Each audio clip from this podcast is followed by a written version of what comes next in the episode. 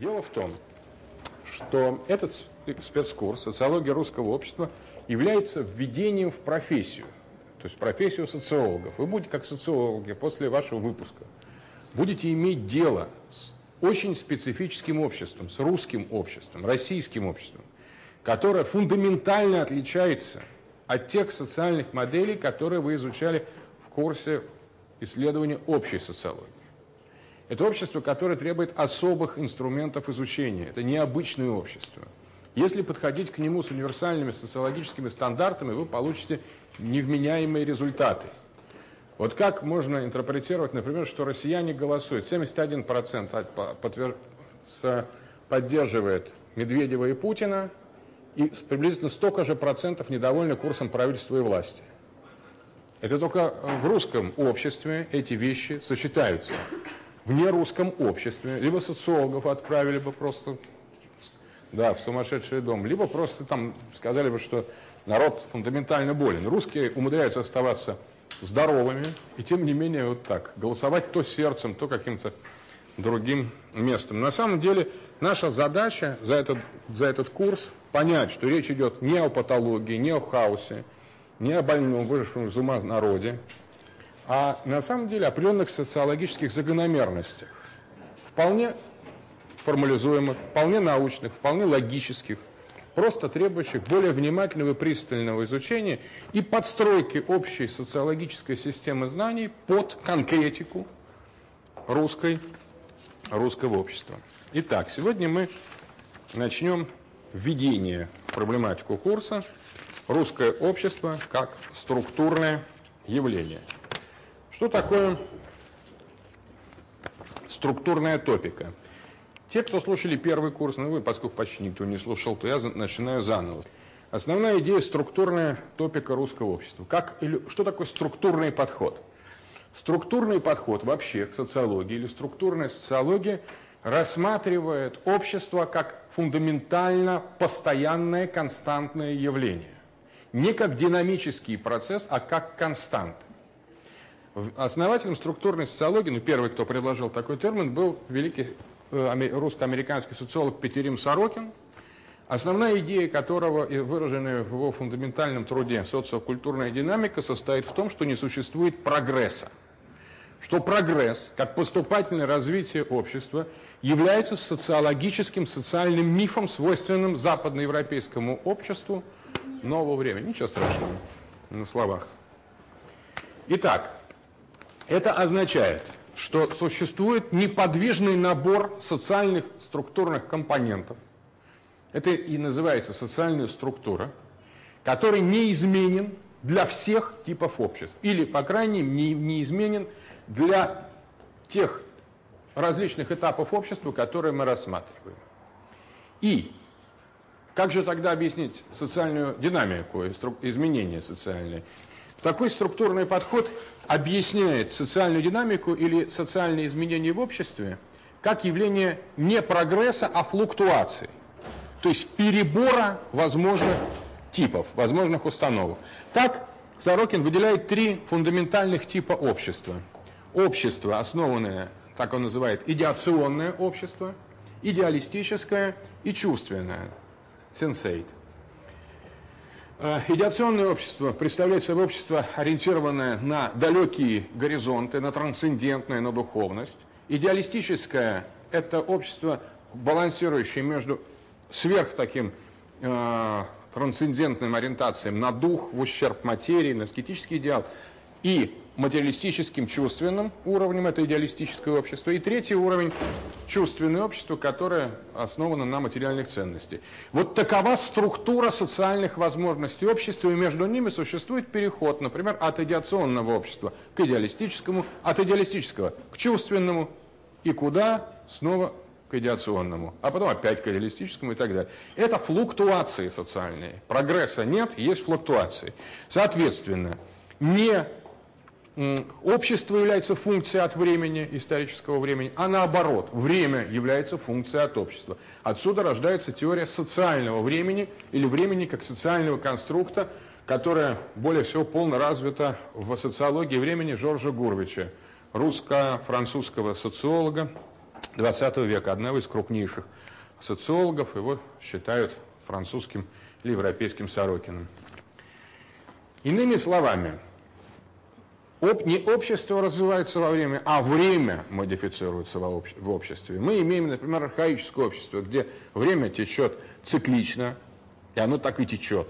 Поэтому вся египетская история, которая насчитывает 4000 лет, она укладывается в 3-4 абзаца нашей э, исторической литературы, а события там, 20 века или 15 там, последних, последних 20-летия российской или европейской истории занимает там сотни тысяч томов. Почему? Потому что в Египте ничего не происходило. В египетской политической и социальной истории была смена сезонов. Были сезон дождей, сезон засухи, сезон, сезон дождей, засухи, день, ночь. Циклы. Ничего не происходит. Потом на смену этого циклического времени пришло другое время, и общество там, впало в состояние динами... там, как бы иллюзий динамических процессов. Это особенно, это в первую очередь христианство однонаправленное развитие общества, а до этого иудаизм, потом ислам, то, что называется монотеистическими религиями. Но обращу внимание, что время в традиционных конфессиях течет вниз, то есть от рая к аду. Это однонаправленное время деградации. Поэтому на самом деле появление стрелы времени связано с моделью деградации, а не прогресса. И лишь в новое время социальное время меняется, возникает концепция поступательного развития исторического процесса. На самом деле можно сказать, что эти три версии равнозначны. Общество может выработать теорию циклического времени, общество может руководствовать теорией деградационного времени, осевого, но текущего от сверху вниз, от рая к а может руководствоваться концепцией прогрессивного времени, самый такой неожиданный, самый не а, такой вот самый новый, недолго, недолговременный, связанный с западноевропейским социумом на, на нового времени. Структурная социология изучает время и историю как подраздел этих структур. На самом деле это означает, что, например, поверив в прогресс и пожив лет 300 в поступательном развитии, мы можем например, вернуться к деградационному развитию, и в частности религиозные идеологии, которые в наше время поднимаются, а в исламском мире начинают претендовать на доминацию социокультурную. На самом деле, понимаете, что мусульмане живут в другом времени. Они живут во времени, которое движется вниз, а не вверх. То есть, если для современных западных людей еще по инерции э, они относительно не очень верят Сорокину и социологам, и структурной социологии, а по инерции продолжает верить в прогресс, то мусульманский мир, а это миллиард, мусульманский миллиард, особенно такой сознательный мусульманский миллиард, чем авангардом является э, исламский фундаментализм, живет во времени другом. И это время течет к концу, к, связано с фигурой Даджала, исламского антихриста, воплощенным в Соединенных Штатах Америки. Это близкий конец деградации и так далее. Приблизительно такая же концепция у православного Э, мира, который в конце времен видит царство Антихриста. Да, после этого будет второе пришествие, но вначале царство Антихриста, которое завершает историю, и потом Антихрист, то есть мир погружается в ад, в сумерки, в ночь, и потом открывается Христос. Но это не новый цикл, это конец. Времени другая сложная концепция, тем не менее, с точки зрения истории, время течет вниз и в христианском, в православном ключе.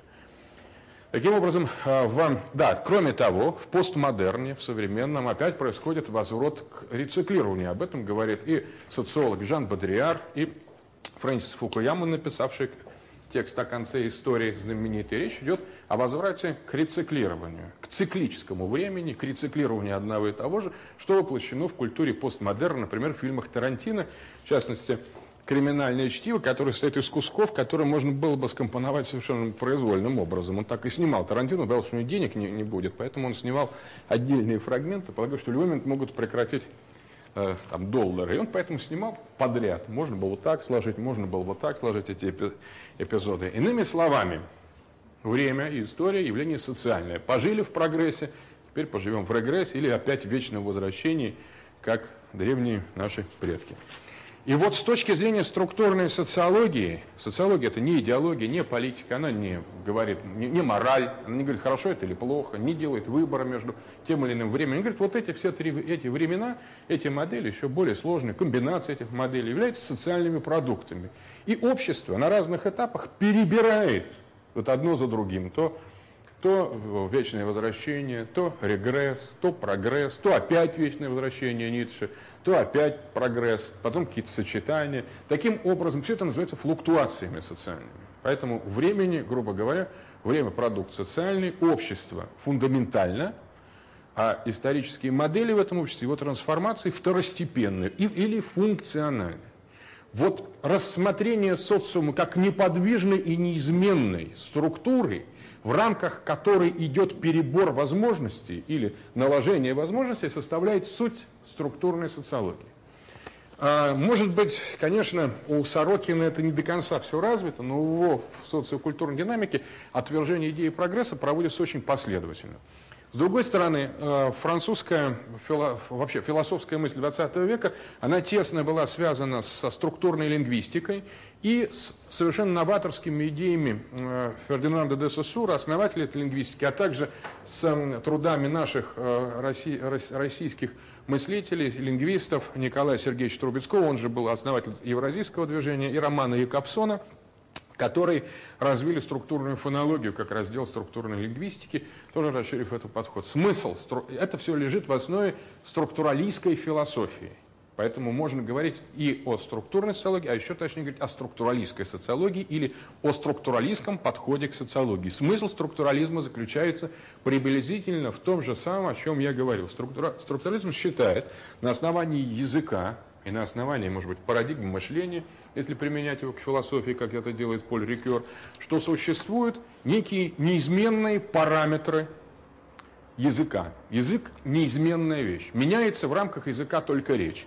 И хотя э, на самом деле язык не проявлен, он не очевиден, он Э, нигде, как правило, сам по себе не присутствует, и тем не менее люди, которые имеют столько речь, мы говорим на, словами, мы говорим правильными и неправильными конструкциями на основании языка, языка, который находится всегда в потенциальном непроявленном состоянии. Он становится правильным, когда, становится, когда он превращается в речь именно в речь, формулируемую по законам этого языка.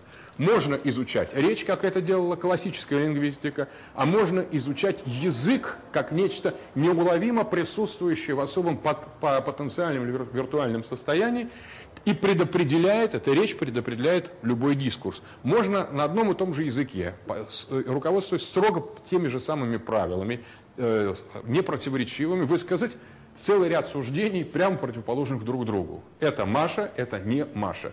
И то, и то будет абсолютно корректным с точки зрения языка, но при этом э, содержательная, содержательная сторона э, будет исключать друг друга. Точно так же структуралистский подход, например, к обществу, э, в структуралистской антропологии Леви Стросса, к примеру, один из классиков структурализма и антропологического структурализма, и социологи, социологического структурализма утверждает, что общество примитивное является строго таким же обществом, как общество сложное. Общество архаических народов ничем принципиально не отличается с точки зрения его структуры или его языка от современных обществ. Нам кажется, что общество примитивных народов простое – что они имеют ограниченное количество предметов, ограниченное количество отношений, легко укладывающихся в привычные схемы, что количество связей, например, валентности, как в химической молекуле, у них очень маленькое, а в сложном обществе в жизни горожанина современного европейского города этих валентностей гораздо больше. Так вот, Леви Стросс, полемизируя вот с этой примитивной прогрессивской точки зрения, показывает, что сложность простого общества такова же, как сложность общества сложного. Иными словами, таксономия, наличество связей социальных, культурных, концептуальных, логических, референтных связей в примитивном обществе точно совпадает с количеством связей современного гражданина. Мы разделяем много видов сыров. Вот в советское время мы разделяли два вида сыра. Был либо советский, либо российский сыр. Иногда был еще сулугуни и адыгейский. Четыре вида сыра, которые различал советский человек. И другого, других он просто не понимал. Вот это его сыры. Сегодня мы различаем 100 видов сыра. Там мы различаем множество марок, мы не спутаем Луис Уиттон от э, Дольче и Габбаны. Но на самом деле э, при этом наше представление о травах при, при, совершенно ограничено. Говорю, вот это травка. А что это за травка? Там, это подорожник ли? Мы уже многие не знаем. То есть, а это птичка, а многие уже не видели даже кур. И когда вот я с дочкой где-то увидел, он говорит, а это что? И тут я был поражен. То есть курица, на самом деле, является формой откровения для город, городского ребенка, который уже знал там в пять лет разницу между, там, не знаю, вот как, какими-нибудь марками модных модных джинсов. Э, поэтому речь идет о том, что со структурной точки зрения в обществе, в человеке существует ограниченное фиксированное количество этих связей, таксономий, то есть предметов, которые он различает между собой. И меняется не количество связей при прогрессе этого общества, а меняется просто перенос зон внимания. Примитивный человек различает голоса множества птиц, способен понимать различия нюансов ветра, дующего с юга, с юго-запада, с юга-юго-запада. И каждое подобного рода природное изменение является для э, такого человека очень значимым, семантически нагруженным. Система связей, система родства, система семьи, система кланов, система гендерных отношений в примитивном обществе развита как чрезвычайный огромный, содержательный, богатый набор – и по сравнению с этой системой родства, которая там даже в обществе, например, аборигенов, представляет собой целую философию жизни. Из клана А можешь брать жену, из клана Б не можешь. Значит, клан Б на, находится в отношении э, к тебе по, э, по отношению к клану С, например, в одном отношении, клану Б в другом. И вот это свой, чужой, градации, они формируют структуру любви, структуру отношений, межполовые э, скажем, э, системы брака, системы отношений между родителями и детьми. В некоторых культурах, например, отношения матери и ребенка, хотя, конечно, это почти доминант, они тесные, интимные, на самом деле, но где-то и они максимальным образом ограничиваются. А в некоторых племенах отцам, например, запрещено просто находиться вместе под одной крышей с своими детьми, когда там речь идет о матрилинейных и матрилокальных поселениях. Иными словами, нас, на, на, нас по сравнению с этой брачной социальной интеграцией члена примитивного общества, современный европейский человек представляет собой простейшую молекулу. То есть он гендерно, социально, э, семейным образом представляет собой микроба, в то время, когда человек традиционно представляет собой такого высокоразвитое, высокоразвитое ангелическое существо. Поэтому сравнение по всем параметрам структурных, примитивных и комплексных обществ показывает изменение зон влияния одной и той же структуры социальной валентности. Теряется, например, или упрощается политическая система, если или, наоборот, усложняется политическая система, распадаются тогда семейные связи, усложняется э, знакомство с номенклатурой искусственных объектов, теряется представление о таксономии, э, такой дистинк, дистинкционной таксономии природных объектов и так далее. Структурный подход, структуралистский подход к обществу означает выделение констант. Вот не то, к чему будет применена та или иная таксономия, к искусственным предметам или к естественным, но какова структура самой этой таксономии. Это мы говорим краткий курс прошлого. Значит, краткий курс структурной социологии, на этом я заканчиваю. Да, значит, как, что можно сказать? Что основная топика структурной социологии представляет собой, вот это надо нарисовать, сейчас я просто нарисую на вот такую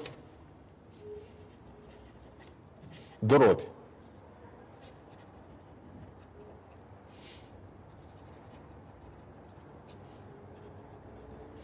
Это основная, основная топика структурной социологии, которая выглядит так. Можно назвать ее социальная дробь или дробь человеческая, антропологическая дробь, где в условном знаменателе находятся понятия структура или мифос, миф, структура или мифос. Это и есть постоянно неизменная часть. А в верхней части, в числителе, так называемом числителе, находится киригма или логос. Киригма – это греческое слово, означающее провозглашение, декларацию, воскликновение. А, а логос – это мышление, соответственно, рациональное мышление. Это вот такая форма киригма-структура в, у философа Поля Рикера, структуралистского философа, дается логос, мифос, ну, такое классическое для философской истории философии разделение. Другое дело, что в топике неструктуралистской исследования, как правило, между ними устанавливается не синхроническое отношение вверх-вниз в одной и той же дроби, а диахронические отношения в начале то, потом то. То есть, иными словами, в эпоху нового времени а, философия истории и исторический подход, который прямо противоположен структуралистскому подходу, рассматривает все во времени. То есть все меняется. Вначале структура, а потом на том же уровне киригма. Вначале миф, потом Платон, потом история Аристотель, схоластика, рационализация мифа и вплоть до нового времени. Вот смысл и отличие, такая соль структуралистского подхода к обществу или к философии заключается в фундаментальном изменении топологии или социокультурной топики, если угодно, по отношению к классическим диалектическим диахроническим моделям толкования социальной истории. С точки зрения э, философии истории классического прогрессистского подхода, не структуралистского, прогрессистского подхода, структура в начале, киригма потом. Мифос в начале, логос потом, на одном и том же уровне. То есть речь идет о том, что между ними существует отношение временной и логической последовательности. В начале то, потом то. И Потом это означает вместо того, что было в начале. Потому что если посмотреть историческим взглядом, то мы вначале видим примитивное общество, а потом комплексное. И считаем, что примитивное общество полностью перешли в комплексное. А те, которые не перешли, то перейдут. Мол, ничего страшного, вы пока обезьянки, но спускайтесь с деревьев, все будет хорошо, там, учитесь носить джинсы, пить кока-колу, есть гамбургеры, расплачиваться долларами, и вы вылечитесь. Ничего страшного, что у вас серги в носу, там, в ухе перо, и вы едите людей. Это не страшно, говорят сторонники прогресса. А что говорят, и поэтому они говорят, что даже если вы отстали, если вы не идете по пути развития, если вы еще недоразвитые народы, то ничего, двигайтесь от мифоса к логусу, не верьте иррациональным мифам, Двигайтесь от структуры, структуры к керигме. Двигайтесь от неподвижности к динамике, от постоянства к процессу.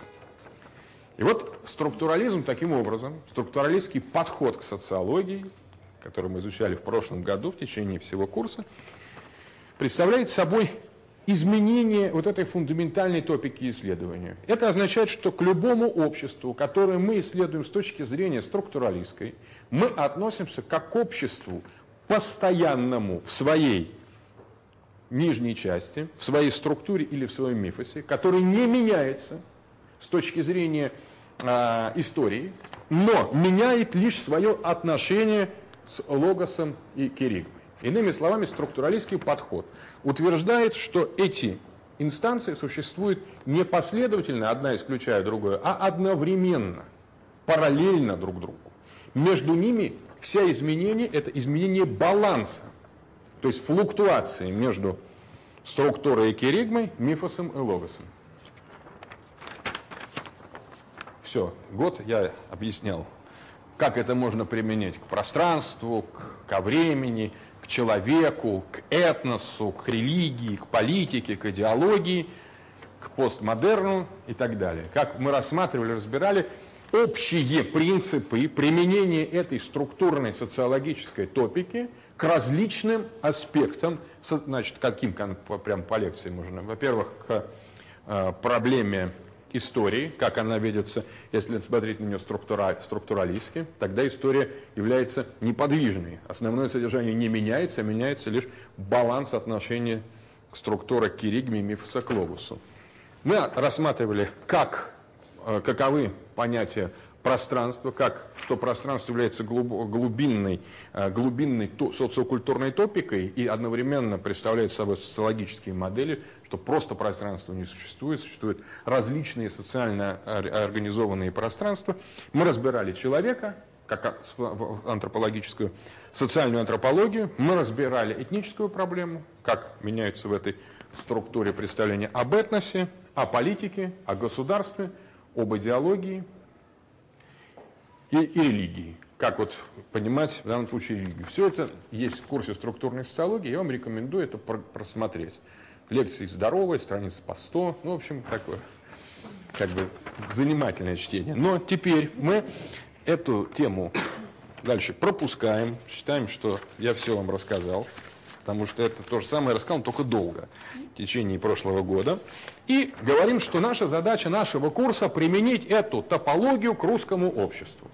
Вот мы сейчас познакомились в кратчайшей версии не с того, что такое структурная социология. Она оперирует с неизменной топикой знаменателя и рассматривает то, как противоположность историческому подходу к обществу, рассматривает э, этот подход как неизменный, постоянный и структурный. Итак, наша задача сейчас рассмотреть структурную топику русского общества. Что такое структурная топика русского общества? На самом деле, начинается она с построения или описания русской дроби, а дальше ее экспликации. Русская дробь на самом деле предполагает конкретизацию того, как, когда мы говорим о структуре и киригме, когда мы говорим о мифосе и логосе, применительно к русскому обществу.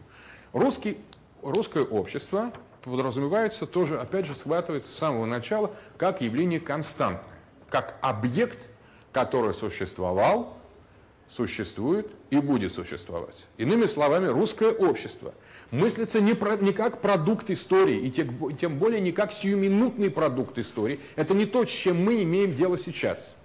Сейчас мы имеем дело, вот то, что вокруг нас, и то, что в нас, и то, от чего мы, и то, где мы, является моментом, одним моментом, как бы срезом яблок. Струк... То, что мы изучаем, это яблоко, а это просто одна его очень тонкая долька. Яблоко состоит из бесконечного количества таких моментов. Все эти моменты часть этого яблока, но на самом деле они никогда не, не совпадают с целым этого яблока. Поэтому, изучая, э, скажем, срез яблока, мы изучаем нечто плоское, в то время, когда русское общество является чем-то объемным, раз, и чем-то, если угодно, принципиально неизменным. Итак, мы довольно просто и аксиоматически конституируем русскую социал, социал, социологическую дробь. Она представляет собой, ну, довольно просто уже все, что я сказал. Мы добавляем в нашу картинку слово «русский» везде. То есть, получается, русская киригма, русский логос, русская структура, русский мифос. Это и есть русская дробь. Такова социологическая структура русского общества. Почему мы говорим о русском? Здесь мы переходим к следующему. Дело в том, что э, социология, особенно структурная социология, очень колеблется, очень осторожно э, делает обобщение. Если какие-то вещи действительно можно ну, увидеть как нечто универсальное, потому что мы в любом обществе видим структуру и киригму, мифос и логос. Это, кстати, вот этот уровень, уровень Знаменателем можно так еще назвать уровнем сновидений, или э, здесь работают сны, или уровнем бессознательного. Уровнем бессознательного. Еще можно добавить пару таких вещей, что э, такая структурная топика, для того, чтобы перейти к русскому обществу, может быть представлена двумя еще терминами для ясности. Дюргейм, основатель вообще классик социологии, говорил о, о социальном сознании, о коллективном сознании. Коллективное сознание как один из элементов вот этой социальной структуры. На самом деле, социальное коллективное сознание Дюргейма мы спокойно помещаем в числитель. Это можно приравнять к социальному логосу. Коллективное сознание. Сознание коллективное в обществе предшествует сознанию индивидуальному и формирует индивидуальное сознание с точки зрения, ну, это классический социологический элемент, э, тезис, аксиома. И таким образом, параллельно социологии Дюргейма и коллективному сознанию можно привести коллективное бессознательное психоанализа, открытое Карлом Густавом Юнгом, и спокойно разместить его вот на этом нижнем нашем этаже. Таким образом, у нас получается еще продолжение этой дроби человеческой или социальной дроби. Киригма, логос, коллективное сознание, в скобках Дюргейм, это лучше записать. Структура мифос, коллективное бессознательное, в скобках Юнг мы получили еще чуть-чуть, дополнили эту топику, структуру. Таким образом, да, так вот, несмотря на то, что это является универсальным, Вот такой, такая дробь человеческая. Но дальше мы должны перейти от универсалистских, принципиальных, обобщающих моментов к феноменологии. И, пользуясь такой социокультурной, социологической топикой структурной, обратиться к конкретному предмету исследований для двух вещей. Для того, чтобы структурно осмыслить этот предмет, а с другой стороны, чтобы, возможно, подкорректировать, подкорректировать этот э, пока формально, интуитивно универсальную методологию. Поэтому, когда мы говорим о русском обществе, мы подходим к русскому обществу фемино, феноменологически. Это как мы рассмотрим как феномен. Русское общество – это то, что безусловно есть. Безусловно было, ну и под вопросом, ну должно было бы быть, скажем так. Это, конечно, более открытая вещь, но тем не менее оно явно не, не хочет вот на глазах исчезнуть. Может быть и хочет, но пока не исчезло, и есть какое-то время длительности такое, может быть, под вопросом, открытой длительности, обращенной в будущем. Иным, иными словами, русское общество – это феномен, и это феномен трансисторический. Мы можем увидеть русское общество в начале, в его состоянии начала. Мы можем увидеть русское общество в состоянии там, историческом и можем мыслить о русском обществе в будущем. Можем мыслить, соответственно, можем делать русское общество в будущем – и мысля и делая русское общество в будущем, мы его продлеваем в неопределенном таком направлении. Вот все это и есть объект изучения структурной социологии русского общества. Еще раз, внимательно, что то, что мы изучаем в рамках нашего курса, это объект трансисторический, который был, есть и будет. модально, допустимо будет. Соответственно, изучая русское общество как такой объект, наша задача выявить его фундаментальную структуру, то есть его константы, его неизменность, его знаменатель. Можно назвать это русским мифосом, русский, русским коллективным бессознательным, русскими сновидениями или русской структурой. Вот эта часть русский мифос, русские сновидения, русская структура и русская коллективная бессознательная будет, будут состо, будет составлять неизменную, постоянную часть русского общества. Дальше в рамках, там, скажем, следующий спецкурс уже для аспирантов или докторантов, который, может быть, будет или в качестве индивидуальных разработок, будет следующий. Составить компаративистскую модель, изучить, например, какое-нибудь нерусское общество по такой же схеме и сопоставить его структуры и модели его отношений струк, структур с, с знаменателем, с керигмой, с уровнем логоса, сопоставить их и посмотреть, до какой степени и в, какой, в каких параметрах струк, э, топика структурной социологии универсальна. Взяв, сейчас мы берем не дедуктивный, а индуктивный метод. При этом, на самом деле, изучая конкретно русское общество, мы руководствуемся определенной моделью, взятой нами за такую гипотетический инструментарий структурной социологии. Понятно, что мы делаем. То есть, описывая русское общество, мы пытаемся применить принципы и методы структурной социологии к феномену русского общества. Итак, в русском обществе есть постоянная часть. Это постоянная русская часть, которая составляет знаменатель. В рамках этого знаменателя, в рамках этого мифоса, в рамках этой структуры или в рамках русских коллективных сновидений и осуществляются исторические флуктуации. Но эти флуктуации, иными словами, здесь на уровне знаменателя, надо рассматривать как одновременные. Это очень важно. Именно здесь находится у нас э, первобытно-общинный строй, родовой строй, племенной строй, общинный строй, задруги, феодальный строй, монархический строй, московский строй, строй Санкт-Петербургской вестернизации, советский строй, постсоветский строй, современный и строй X, который пост, пост-путинский, неизвестный нам, постпутинско-медведевский строй. С точки зрения структурной социологии все это уже есть. Все это не то, что будет или как-то делалось, или куда-то исчезло. Все, что было, есть и остается там, там, где оно и было, на самом деле. И то, что будет, тоже уже принадлежит этой структуре, потому что иначе мы утрачиваем объект нашего исследования. Итак, русская структура, как метаисторическая, трансисторическая структура, заключает в себе возможности всех типов обществ, и которые были, и которые мы знали, часть из тех, которые были, мы не знали, и которые там хорошо изучены, которые вообще не изучены, и которые есть сейчас, и которые будут потом. Иными словами, вот что представляет, если угодно, русское коллективное бессознательное. Это постоянная география, постоянный ар, э, континент архетипов, часть из которых, как отдельные континенты, пробиваются в некоторых в некоторые периоды наверх, поднимаются, как Атлантида поднимается из океана тьмы, или как некие пи, э, пейзажи, которые проявляются после восхода Солнца.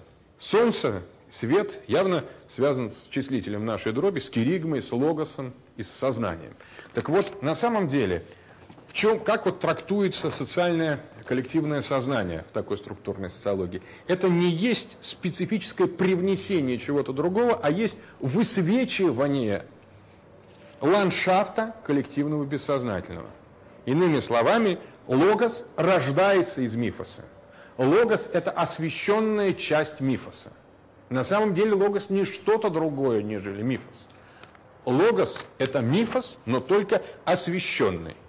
Это одна из возможностей – вечного, безвременного мифоса быть поставленной в центре внимания. Логос – это процесс постановки в центр внимания какого-то мифологического содержания. Мифологическое содержание русской структуры константно. А вот подъем тех или иных аспектов этой, этой структуры, их высвечивание аппаратом логоса, вот эта вещь переменная. Мы то высвечиваем в русском феодальную, скажем, компоненту, то мы в русском высвечиваем первобытно-общинную компоненту, то мы э, высвечиваем, скажем, ультракоммунистическую компоненту, но проходит время, и мы можем опять вернуться по логике Сорокина, опять высвечивание феодальной компоненты, или мы думали, что э, с точки зрения истории социализм победил капитализм. И все там 70 лет ваши папа и дедушки, мы, то есть, а, были уверены, что социализм сменил собой капитализм, и с точки зрения истории это необратимо. И мы смеялись над, а, скажем, лавочниками, купцами, как, так же, как сегодня мы, наверное, там, как бы для нас то же самое лавочник, что гусар – или там неандерталец, например. Мы там, конечно, можем пошутить по поводу неандертальца, или обезьяны, или гусара, который гусарил. Вот единственное, что о нем запомнили, что он гусарил. А, а на самом деле уж там и, такие же были лавочники и капиталисты. Вдруг в 90-е годы, откуда ни возьмись, логос меняет свое значение и высвечивает в русском структуре опять, как ни в чем не бывало, спекулянтов, ростовщиков, Э, там, капиталистов, э, кооператоров, олигархов, крупных магнатов, которые, собственно, принадлежали строго прошлому в топике Логоса. Нет, опять они такие же точно.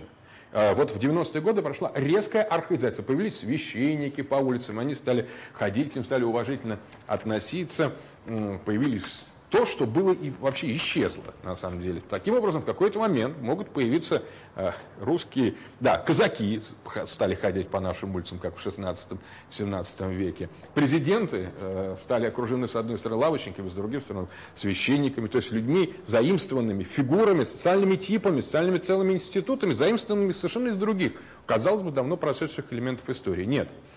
Это все русская, русская структура, где на самом деле взгляд Логоса может выделить даже, я думаю, собирателей, например, грибов. Казалось бы, раньше наши предки жили грибами, но, но мы до 20 века ходили за грибами.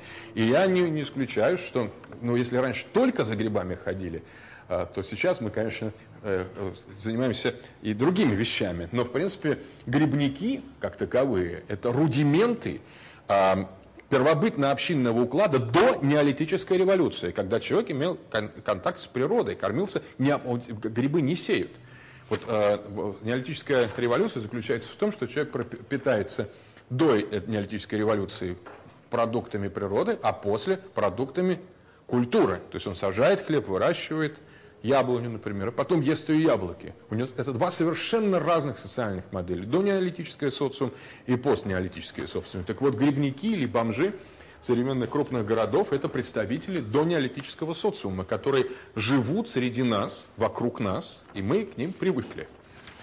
Ну и множество таких же аналогов. Итак, вот это я иллюстрирую, иллюстрирую следующий тезис, что с точки зрения структурной социологии русского общества, в русской структуре, в русском сновидении содержится все содержание нашей истории, не потому что, как, и даже содержание нашего будущего, не потому что оно было и запомнилось, оно было всегда, было неподвижным, и само по себе вот эта русская структура на разных этапах выплескивала, выпрастывала из себя различные формы русской, русского социального уклада. И более того, когда русские историки в XIX веке, следуя за западноевропейскими историками, в первую очередь марксисты, стали пытаться привести события русской, русской социальной истории в соответствии теории формации, смены с образования класса общества, развития феодализма, капитализма, они натолкнулись на бесконечное множество противоречий. Потому что у нас были капиталистические отношения, но не было капитализма. Были феодальные отношения, но не было феодализма. Были, был институт рабства, но не было рабовладельческого строя. А, была идея закрепощения крестьян, но не было вассалитета и суверенитета, аналогичного европейскому. У нас были партии, но не было демократии. И был парламент, но там выполнял какую-то, особенно сейчас, выполнял совершенно другую функцию. Скорее там таких царских, имперских балов или каких-то такого, скажем, заседания коллежских асессоров, вообще ни на что не влияющих. У нас есть э, институт выборов, но нет вообще никакого содержательного Э, соучастие народа в этом процессе, потому что выборы, в принципе, делаются без народа. Раньше еще говорили, важно не кто как голосует, а кто как считает. А сейчас уже и это не важно, потому что уже и не считают, а просто сразу заявляют результаты. И самое главное, как это возможно? Потому что нам на это глубоко наплевать, потому что мы, на самом деле, прекрасно понимаем степень условности этих процедур, потому что на наши, наши русские сновидения они накладываются весьма специфическим образом. Мы не против того, чтобы было так. Может быть, мы даже за. Так веселее, например, или спокойнее, или безопаснее. Во всяком случае, мы явно чувствуем, что в этом есть какой-то глубокий, ускользающий от нас, как и много, смысл. Итак, этот смысл ускользающий мы пытаемся научно, научно понять. А, я вот хочу а, значит, напомнить, да, мы приблизительно этому была посвящена на лекция в социологическом лагере, которую мы летом, а, вот Родима помнит, проводили. И мы проводим сейчас следующий, тоже будет посвященный этому, поэтому тоже записывайте своих коллег. Это будет в конце октября. Но вот что я хочу сказать по поводу такой в качестве того, что, чтобы немножко э, разрядить, может быть, слишком сложные вещи, я говорю. Так вот, после этой лекции мы ее снимали и выложили в интернете. Это была лекция, посвященная э, социологии русского общества и вот этих постоянства наличия, наличия этих а, уровней, формации, одновременности. И в частности, там во второй части я говорил о персонаже из, дух, из дух, дух, «Голубиной книги» духовных стихов Волотомона Волотомоновича, князи, который был предводитель вопрошающих вопрошающих в глубинной книге русских людей, собравшихся к царю-пророку Давыду для а, выяснения таких тайн. И вот, рассказывая о социологии русского общества, собственно, там было много из того, о чем мы сейчас говорим. Эта лекция выложена на сайте Консерватизм.орг, сайте Центра консервативных исследований. И, кстати, вы ее можете посмотреть. Она там достаточно полная. Я даже сейчас скажу, как она называлась. Называлась... Сейчас это, это другое. Структурная, так называлась, э, структурная социология русского общества от 20.07.2009. Структурная социология русского общества, тезисы и видео. Так вот, выложив там видео этой лекции и ее распечатку, э, распечатки один э, питерский рэпер, Кач, такой модный и такой скандальный, он выпустил альбом, называется «Волтамон Волтамонович». Совершенно блестящее, на мой взгляд, изложение лекции, только в стиле рэп.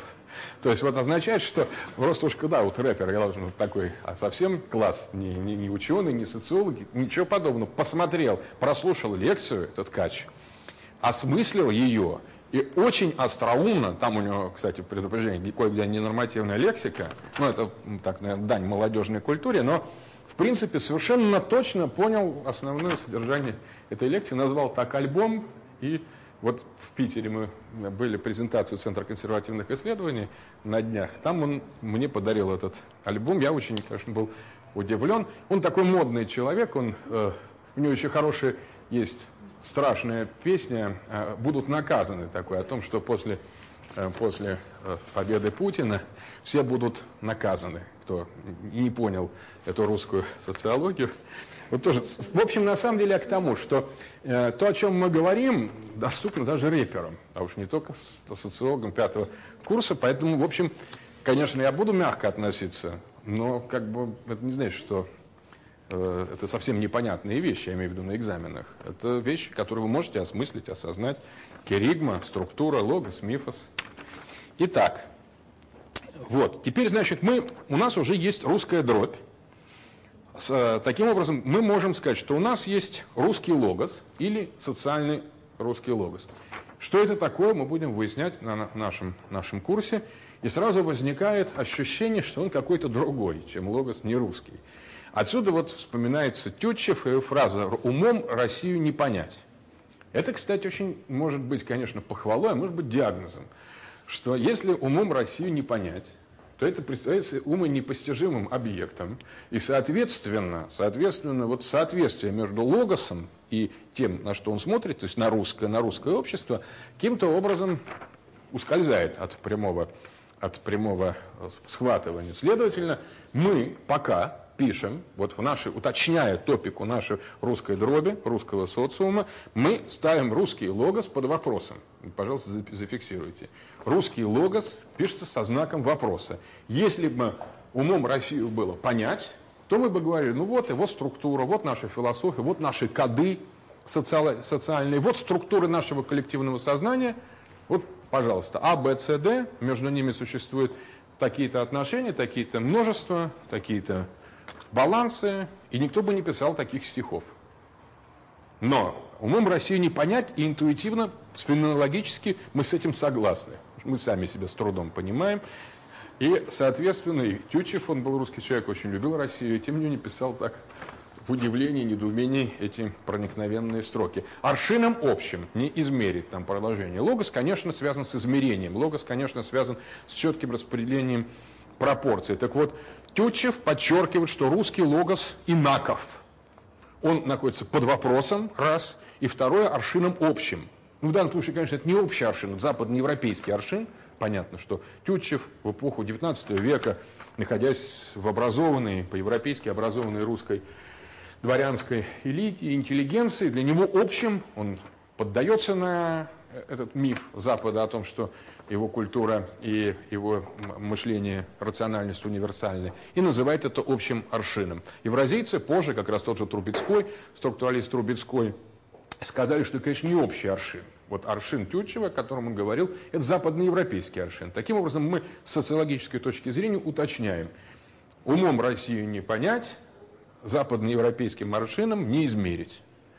Это уже более конкретно, и таким образом русский логос обнаруживается как логос под вопросом, чья структура не очевидна, и более того, как-то явно бросает вызов уму. Но ум, ум-то не общий, а ум вообще. Соответственно, отсюда знак вопроса. И вот, а вот общий аршин, общий, общий аршин, это, конечно, западноевропейский, поэтому говорим, что русский логос отличен от западноевропейского логоса. Вот это очень важно, это полностью подтверждается всей нашей историей и вводится в социологическую аксиому нашего курса без возражений, с какой бы ни было стороны. То есть русский, русское коллективное сознание отлично от западноевропейского коллективного сознания и, скорее всего, от просто не русского сознания коллективного. Здесь есть вопрос и есть отличие. Теперь, что такое структура русского социального бессознательного или русского бессознательного? Что такое русская структура? Русская структура в этом э, смысле представляет собой э, нечто, как вот совокупность э, русских э, сновидений. Фрейд говорил о том, что сновидения, хотя они днем, например, подавлены разумом, они постоянно работают. И ввел такое понятие очень важное – работа сновидений. Вот э, структура, э, русская структура или русское коллективное бессознательное представляет собой тот социологический и социальный тезаурус, откуда русская история и русская социальность черпает свои возможности. Это более сложный и одновременно более надежный объект для изучения. Он э, постигается путем суперпозиции, накладывания друг на друга различных, например, исторических этапов русской истории. Если мы будем мыслить русскую историю не диахронически, то есть как развертывающуюся во времени, а как синхроническую, то есть существующую одновременно, мы и получим некое представление о том рельефе русской структуры, по крайней мере той части, которая уже высвечивалась некогда логосом, о которой у нас есть более-менее достоверные сведения. Иными словами, русская структура – это то, что составляет сущность э, континуальности, преемственности, фундаментальности самого вот факта онтологического наличия, антического и онтологического наличия русского общества, и изучается оно путем синхронического наложения друг на друга различных социальных изданий или версий, версий э, русской истории. То есть, если мы русскую историю будем читать как вот э, предлагал расследовать мифологию э, Леви Строс, он говорил, мы обычно следим за мифом в его содержании. Вначале такой-то человек, например, Великий Ворон, пришел э, к индейской женщине. Потом он сварил ее сына, потом он отправился купаться, и там потерял глаз, например. Все, на этом миф заканчивается, и европейцы думают, что нам рассказали такое, какая чушь, одно с другим не связано совершенно. Но действительно не связано никаких логических, никакой морали, ничего нельзя из этого рассказа тяжелого вывести. Многие, кстати, русские сказки, еще не, прошедшие цензуру логос, они так и звучат. Вот помните там медведь, который раздавил теремок? Туда забрались звери, пришел медведь, раздавил, на этом сказка кончается. И что нам, какой вывод предлагается сделать? Ну, действительно, можно задуматься. Тем не очень любят эту сказку, как туда и мышки перлись, и ежики влезли, вот все туда заходили, пришел медведь, и все раздавил. И мы с удовольствием это слушаем, кстати, обратите внимание. Вот почему, на самом деле. Также мы, конечно, ключ отсутствует, но эта сказка обращается к нашему бессознательному. В нашем бессознательном, конечно, есть к ней ключ. Иначе мы не слушали, это как просто как чушь какой что нам рассказывает. А тут сколько тысячелетий мы слушаем теремок. А, поэтому детям рассказываем. Поэтому на самом деле, э, как э, надо интерпретировать такие... Э, история, кстати, такое, что на первый взгляд представляется, как теремок. Пришел князь к брату, думает, дай-ка я тебя оскоплю, брат Васильку, э, или там ослеплю. Там. И, это ну, вот русская история. Значит, так и началась удельная, удельная Русь. На самом деле объяснений исторических вообще никаких. Просто мы тоже типа теремка. Но мы потом пытаемся на них спроецировать, что нам похоже. Там жадность, зависть, агрессия. Ну, это тоже что-то объясняет, что-то нет. Иными словами, как надо понимать миф или русскую историю, или сказку? Надо понимать ее, предлагал Леви Строс, непоследовательно – а найдя в ней некие периоды. Вот это самое главное. Разбив, найдя ту, ту точку, где происходит перевод строки.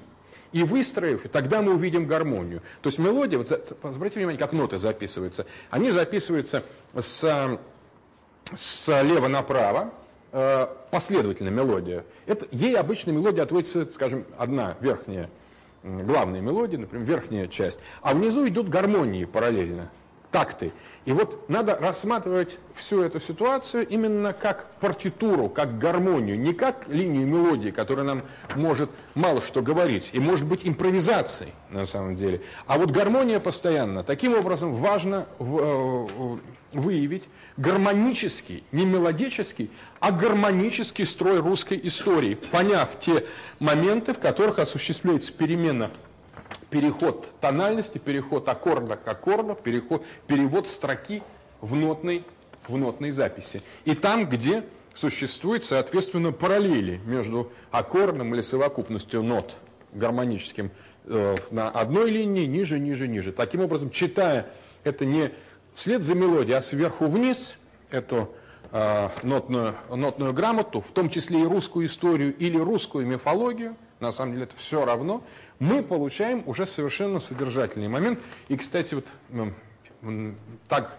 предлагал Леви Строс, обратите на это внимание, это очень важно, прочитать миф о Эдипе, скомпоновав, поставив друг под другом сходные, символически сходные элементы, не следя за моральной, такой рациональной логикой развития э, мифа о Эдипе, а посмотрев просто на типологическую близость. Например, герою задаются вопрос, сфинксом или э, там, эфесянинами, куда, э, жителями города, куда он пришел и так далее, и так далее.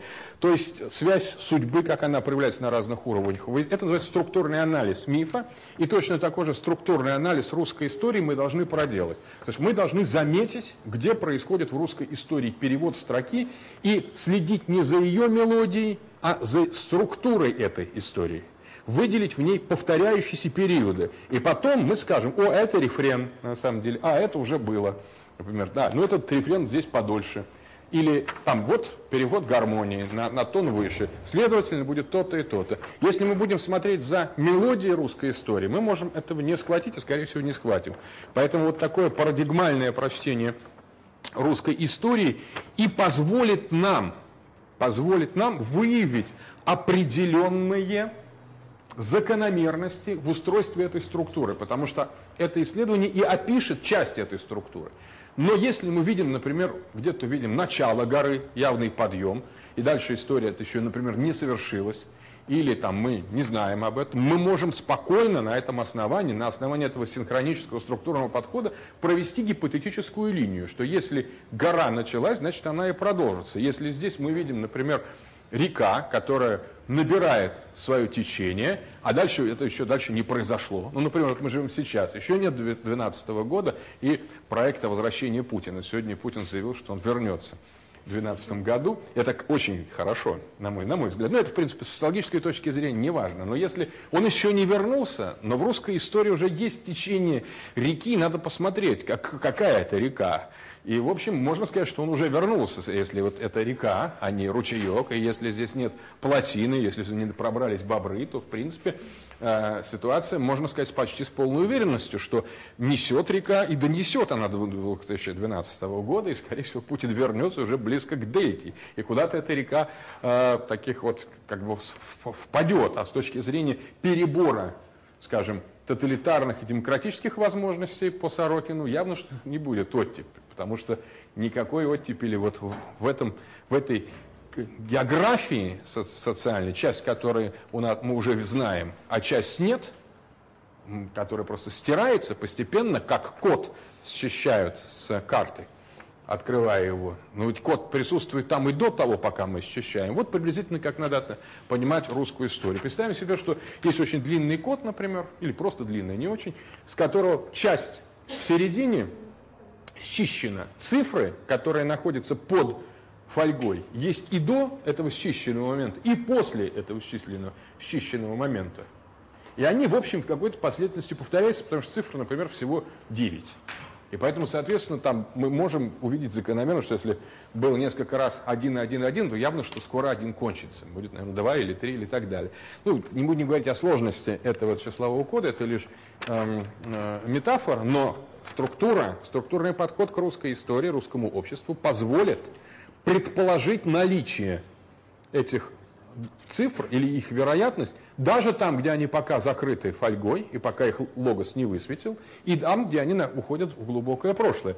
Потому что нам надо, в общем-то, до того, как мы стали государством, мы кем-то были, и какое-то общество славянское, э, русскоязычное было, и не только русскоязычное, потому что то же самое Киевское царство, цар, Киевское княжество возникло с огромным участием косогов, например, черкесов и других племен, осетин, которые были э, вообще таким активным участником осетины, активными участниками всего Аланы, всего социогенеза или бродников, или северян, или тюрок, или финно-угров.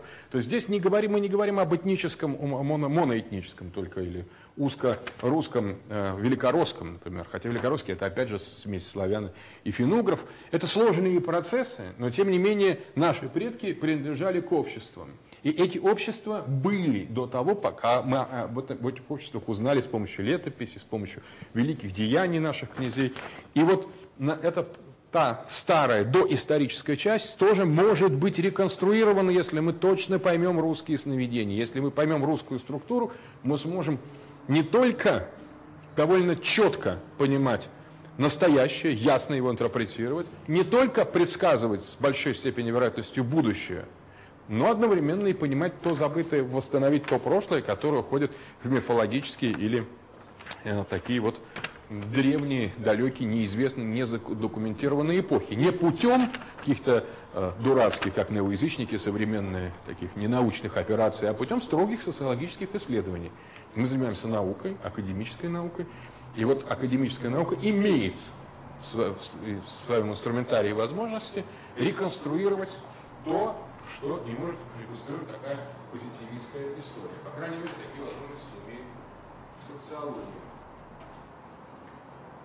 У нас еще есть некоторое время. Так, теперь дальше. А, несколько этапов русской истории. Ну, давайте их перечислим. Вот у нас есть, а, начнем первый этап, скажем, закрытой борьбы, неизвестный. Мы назовем его русское, а, русское домиалитическое общество, родовое, семейное, предшествующее появлению славянских племен на центральной вот европейской территории России, то есть на среднерусской возвышенности. Это мы не знаем ничего об этом. Там было какое-то общество, но это общество, которое находится за пределом его как бы, логического появления в логос. Это такой, можно сказать, нулевой этап или начальный этап. Этап за доначальный еще. Потом первый этап, на котором мы уже сталкиваемся со славянами на среднерусской возвышенности, это этап постнеолитической революции. Славяне находятся в состоянии производителей непосредственных объектов своей жизнедеятельности потребления, то есть скота и э, хлеба, получаемые природными не, не природными, искусственными средствами, технологическими. То есть мы встречаем славян уже в аграрно, аграрной стадии. Для нас природа принципиально укращена. Мы получаем продукты питания и продукты обогащения через результат технической деятельности, через посадку э, зерновых культур и разведение скота. Параллельно мы занимаемся борч, бортничеством, но это все равно управление уже пчелами, не скотом, так пчелами. И лишь периферийно, хотя тоже нельзя сбрасывать со счетов, есть охота. Охота. Охота – это донеолитическая модель. Теперь смотрите, сразу русские сказки. На самом деле структура русских сказок по э, Проппу, крупнейшему специалисту в русском фольклоре, структуралисту, кстати, содержит в себе огромный в пласт до неолитических представлений.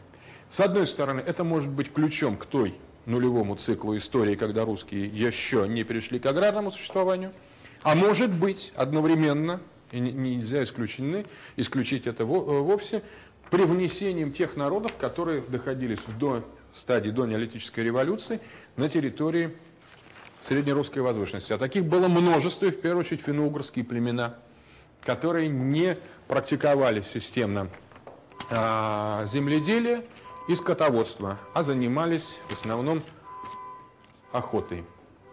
Таким образом, сказки русские до неолитического периода поддерживались живым хозяйственным опытом этих финно-угорских племен. Может быть, этим объясняется их долгосрочность и такое укорененность. А может быть, нет. Может быть, просто э, до неолитическое представление славян сформировали настолько серьезный компонент нашего коллективного сновидения, что у нас до сих пор мы видим грибные сны. Сны грибные, охотничьи, когда кто-то кого-то проглатывает, когда сталкиваются. Вообще животное, видение животного, это уже до неолитические сновидения. Ну, как часто людям снятся животные. несмотря даже тех, ну, компьютеры сейчас уже, понятно, больше снятся, но иногда и все-таки снятся еще и животные. Пусть каждый себя спросит, но явно снятся. И вот эти животные сами по себе – это фигуры до неолитического, до неолитической социальности, охотничьей социальности. Значит, первый уровень, ну, это нулевой, скажем, уровень. Первый уровень будет уровень славянской аграрной культуры, очень устойчивый уровень, сельское мировоззрение, а, пахота, выращивание, выращивание злаков и различных других культур и скотоводство. Это уже человек живет в контакте с культурой, сколько засеянное поле и стадо коров – это явление не природы, а явление культуры – Соответственно, вот это аграрное социальное сельское общество, оно доминирует в процентном отношении на всем протяжении русской истории до 30-х годов 20 века. То есть всю историю, которую мы знаем, это наиболее статистически количественно широкий пласт нашей истории. Интересно, что в нашем фольклоре это представляет все-таки меньшинство по отношению к охотничьим сюжетам. Вот это удивительная вещь, на самом деле, что несмотря на то, что русские живут аграрным социумом, причем аграрным социумом они живут, ну, явно начиная с VI века, с V, сантов, известных там в IV веке, в V веке. Сантов до там, советской коллективизации, то есть до 30-х годов у нас аграрное общество, индустриализация. И тем не менее в нашей культуре, на самом деле, особенно в народной культуре, доминирует более архаический сюжет. Это удивительная вещь. Более тысячи лет прошло, а какие-то еще более фундаментальные вещи казались более устойчивыми. То есть у нас мало э, сказок о сеятелях.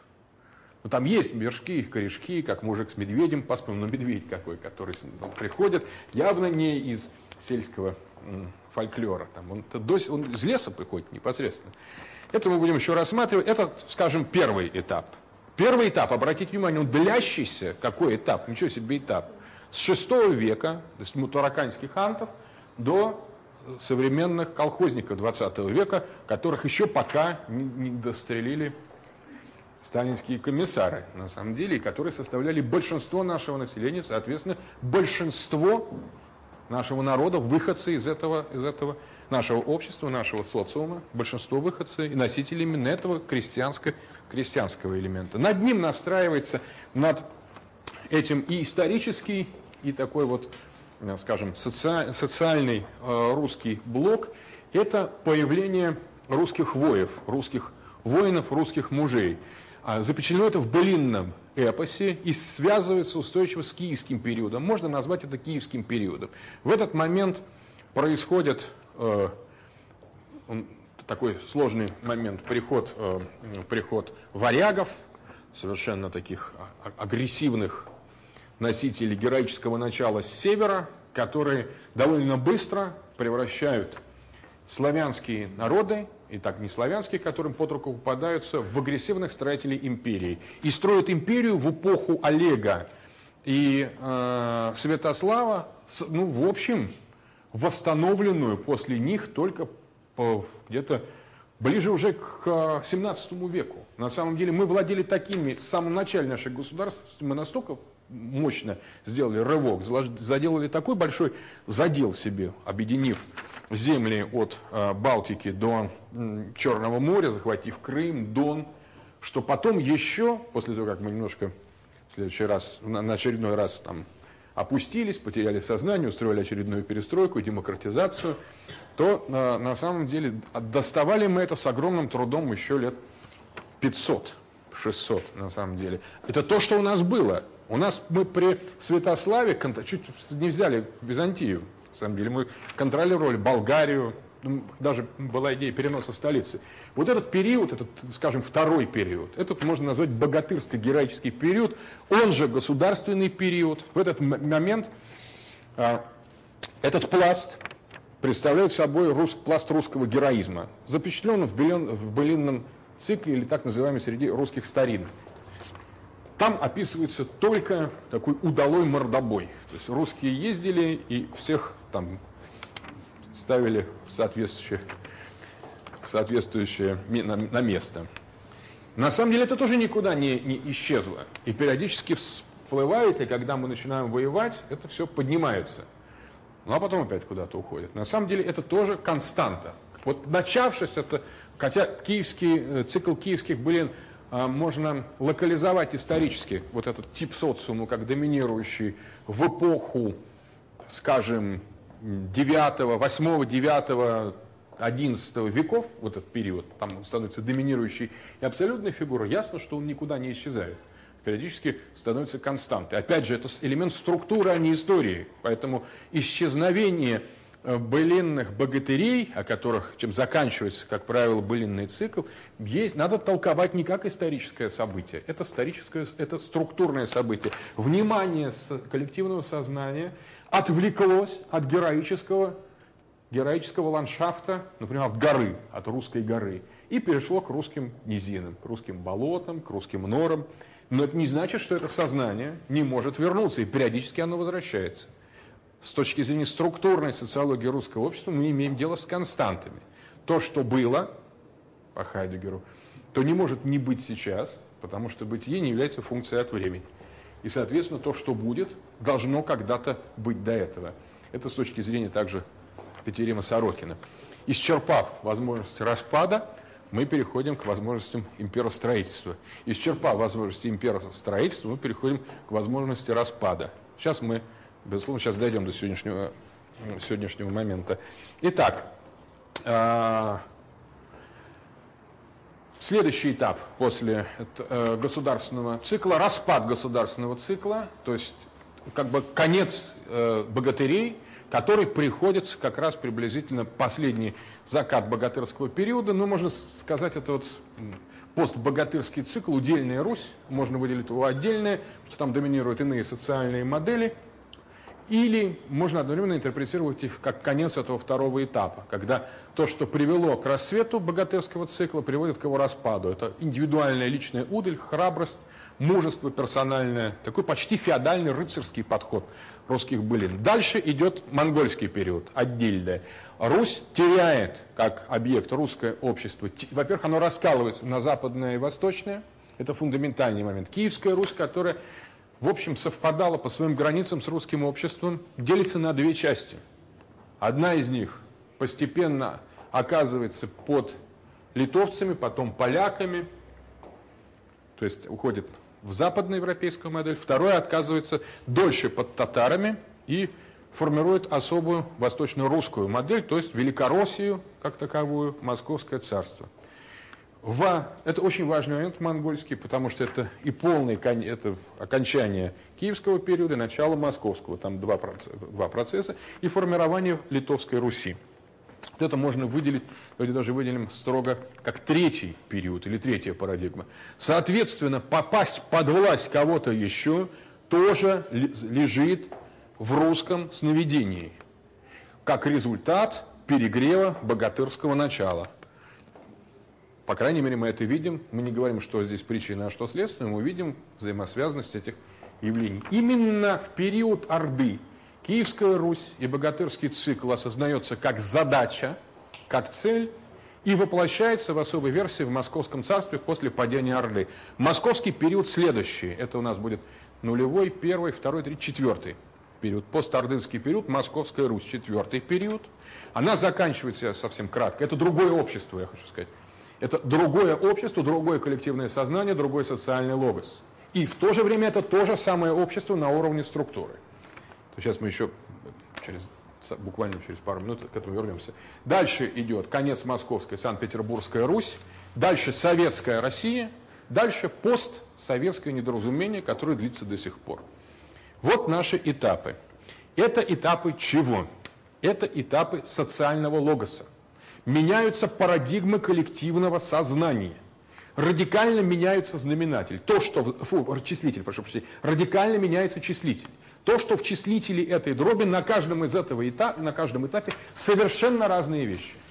Меняется название, соотношение классов и страт, социальных групп, уровень мобильности, вертикальный, горизонтальный, по-разному все это называется, издается, разные действуют социальные ценности, парадигмы, все разное. Вот эти этапы, о которых мы говорим, это совершенно разные вещи. Но С точки зрения структурной социологии, это они разные только на уровне, на уровне логоса. На уровне структуры они сцеплены между собой и со, сосуществуют. Даже в том случае, когда мы берем, например, монгольский период, мы видим то общество, казалось бы, ну что, русских нет? Русских разделили, одни ушли под поляков, другие под, под монголов. Русских раз э, как бы лишили с э, независимости, русских, русские просто являются рабами другой культуры. Ездят за ярлыком в ханскую ставку, а над ними там, над князьями русскими измываются. Казалось бы, конец. Ничего не конец. Просто мы перешли от одного состояния в этой структуре. И именно потому, что это был не конец, стала возможна вся остальная часть русской истории. Таким образом, это была впадина или определенная долина, можно сказать, как ее не изучать. Таким образом, с точки зрения структуры, все эти периоды сосуществуют и есть сегодня. Мы являемся одновременно с вами современниками до неолитической революции русского общества, после неолитической революции – это видно, например, в доминации крестьян вплоть до начала XX э, века. Мы являемся одновременно и участниками былинной истории, и э, истории раздробленности удельной Руси, и покоренной Русью, только вместо ордынского ига, как евразийцы писали, мы являемся объектами романа германского ига, оккупировано западноевропейским логосом, мы являемся и советскими, и несоветскими, и торговыми, и капиталистическими, и феодальными, и московскими, и санкт-петербургскими людьми одновременно в структуре нашего общества.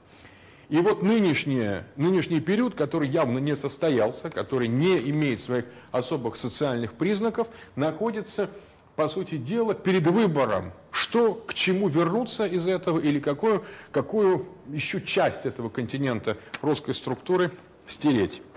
Итак, то, что мы говорили, это были в качестве социального логоса различные модели, переменные модели, но опирались они на константы. И эти константы никуда не делись, хотя переменные сошли с исторической арены. Все, что было, все возвращается. Как это в фильмах ужасов. Иногда они возвращаются. То есть, на самом деле, э, фильм ужасов, кстати, связан с этим рециклированием. Почему так много сюжетов о том, что умерли незалежные покойники, они опять встали. Потому что на самом деле, с точки зрения вот, постмодерна, как раз поскольку исчерпался ход истории, то приходится откапывать то, что уже казалось совсем забытым. Итак, мы подробнее остановимся на этих э, этапах русской э, истории в других лекциях, там, где будет как раз о социологии русского времени и социологии русской истории. Это будет в третья тема у нас, третьей лекции. Но мы дали какой-то определенный задел. Теперь, что можно сказать? Что есть такое э, представление, как Гешихте в хайдегеровской философии. Гешихте или Зайнс-Гешихте означает «судьба». Можно так сказать, философская историческая или социальная судьба. Так вот, западноевропейский логос, если говорить о западноевропейском логосе, он, э, социальном логосе, для него судьбой стало преодоление мифа. То есть судьба западноевропейского логоса заключается в том, чтобы поставить вот эту, э, эту дробь в таком в горизонтальном одна, на одном уровне ее представить. От структуры к керигме, от мифоса к логосу, от коллективного бессознательного к коллективному сознанию. В этом состоит судьба западноевропейской культуры. И на самом деле, когда западноевропейская культура открыла, что это не удалось сделать, вот тут возник гигантский такой сбой функционирования западноевропейского э, мышления, западноевропейского человечества, и называется это постмодерн. Вот нынешняя эпоха постмодерна – это глубочайшее отчаяние западных людей от того, что перевести весь миф в логос не удалось, что слишком много коллективного бессознания, вообще бессознательного осталось западной культуры, и последним инструментарием для определения этой судьбы является создание постлюдей, то есть киборгов, клонов. Э, в чем смысл создания клонов? В том, чтобы освободить индивидуума от подсознания. Киборг и клон – это носители чистого э, логоса, лишенные его структуры. Э, в этом западноевропейская судьба. Вначале она потеряла Бога, как Ницше сказал, Бог умер, потом человека, как сказал Бернар Анри Леби, человек умер. И теперь она двигается к постчеловеку, такому чистому индивидууму без подсознания. В этом ее судьба. Мы частично частично соучаствовали в этой судьбе. Мы тоже проходили модернизацию, проходим и сейчас. Мы технологизируемся, мы носим европейскую одежду, изучаем европейских авторов в наших европейских институтах и университетах, созданных европейцами и привнесенных сюда в период европеизации. Но принципиальной особенностью русского общества является то, что судьба русского общества не солидарна до конца с судьбой западноевропейского общества, что мы прошли на этом пути лишь определенный отрезок. И тот факт, что у нас такая косая демократия, на что демократы часто жалуются, является фундаментальным плюсом и доказательством того, что двигаясь в русле западноевропейской судьбы, мы не сделали ее своей судьбой. Это значит, что мы в любой момент можем спрыгнуть с этого идущего в сторону клона и глобализации поезда. Можем, конечно, не спрыгнуть, но можем и спрыгнуть. Они же все машинисты. Поэтому они спрыгнуть никуда не могут, они часть этого поезда. А для нас мы просто пассажиры. Мы, и так мы пытаемся на каждом этапе что-то свое, там, как в фильме, где, э, где грезят зеленые э, муравьи у Вернера Герцога о аборигенских, аборигенском племени австралийском, которому подарили самолет, они развели там костер. Вот э, на самом деле осветили этот самолет. Так и мы относимся к модернизации очень специфическим образом. Соответственно, это важно. С точки зрения структурной социологии русского общества, судьба Зайнсгешихте, хайдегеровская, э, русского общества э, отлична от судьбы западноевропейского общества. Мы можем даже сказать, поставить вопрос, есть ли вообще судьба у нашего общества, либо просто так. Может быть и просто так. Пока мы не будем торопиться с ответом, важно только лишь одно, что мы не солидарны по-настоящему с судьбой западноевропейского общества. Если западноевропейское общество, например, достигнет какой-то критической точки, мы можем всегда сказать, а мы всегда шли своим путем. И, и все. Мы самобытные русские, и плевать на нас хотели, и это мы держим всегда в кармане. Пока мы говорим, мы с вами. Пока но уже явно готовимся спрыгнуть э, с этого поезда. Надо смотреть, куда спрыгнем, что у нас там, что вокруг. Ну, это наше дело, социологов, ученых, потому что иначе можно прыгнуть, да, там, может, не туда и голову разбить. Соответственно, идея различия западной судьбы, социальной судьбы западноевропейского общества и русского общества судьбой поставленным под вопрос, это тоже является фундаментальным социологическим моментом, необходимым для того, чтобы этого учитывать. Ну, дальше можно было бы развить эту идею на философском уровне, потому что носителем судьбы по Хайдегеру является дизайн. Нужно сказать, что европейский есть дизайн один, а русский другой. Ну, в принципе, это уже такая более сложная, сложная модель. Хотя, так, для а, интересующихся стоит это отметить. И последнее, что можно сказать в введении, сейчас. Осталось пару минут – я для одного доклада, есть так и тоже интересный момент, что э, Владимир Владимирович Путин поручил своему другу Якунину написать альтернативную конституцию. Но эта конституция западная, а он э, предложил написать такую русскую конституцию в духе русской структуры, русских сновидений. И меня пригласили участвовать на, в этой конституции. По крайней мере, на одном докладе ну, как беседа об Конституции, задание, конечно, такое очень интересное, на мой взгляд, вот, и с научной точки зрения, какова русская конституция, там, с чего она должна начинаться, как она должна коррелироваться с фольклором, э, с языком, вот. Но я выделил вот в кон в конкретно вот в этой работе, в своем докладе, который уже сделал, который там как бы принят или не принят, там сложно. Там такая же русская группа, которая пишет русскую конституцию, поэтому у них не очень понятна их реакция. Но как э, такую без объяснений даю схему, которая полезна для понимания материала сегодняшней лекции. В русской истории можно выделить константы и переменные. А, значит, можно, я зачитаю сейчас эту формулу, которая является главной. Россия состоит из следующих уровней. Этносы, в скобках, славянское ядро как константа, плюс неславянские этнические меньшинства, складываются в народ – Народ – константа. Народ производит государство, государство становится цивилизацией, цивилизация формирует общество. Но это последовательность чисто условная. Можно распределить эти константы как перманентные вещи. Итак, в графе константы пишем «россы» в скобках «славяне». Они остаются на протяжении всей нашей истории ядром. Как ни крути, хотя бы по языку. Они константа, народ. Народ это не просто совокупность этносов, народ состоит и из росов, и из неросов. Это другой, но он тоже постоянный. И он всегда был постоянным на протяжении всей истории. И третье, русская цивилизация, константа. А, значит, первое, россы, в скобках, славяне. Второе, народ. Третье, русская цивилизация. Эти это константа русской истории. Пока без объяснений, по ходу курса буду объяснять и толковать разные эти понятия. Переменные во второй графе. Значит, напротив россы славяне пишем этнические меньшинства. Они действительно то примыкают к росам славянам, то от, отваливаются. Какие-то при, как примыкнули, так, примкнули, так и никуда не уходят на самом деле. Некоторых волнами. Некоторые побыли с нами и уже давно уехали. А кто-то все время живет. В частности, интересно, черкесы, косоги, оказывается, составляли мощнейший совершенно пласт русской э, идентичности в эпоху Киевской Руси. Э, косогские, косогские князья просто приводили свои армии, селились в центре полян, там, на и, и там составляли, по, по сути дела, часть э, этногенеза. Потом некоторое время они отстали от нас, а потом опять вернулись, на самом деле. Уже как бы присоединение Черкесии было, хотя это было лишь возвращение опять к тем же самым черкесам и косогам, которые были. Таким образом, этнические меньшинства переменные, тяготеющие или отталкивающиеся. Дальше, народ. Рядом с народом пишем переменные, государство.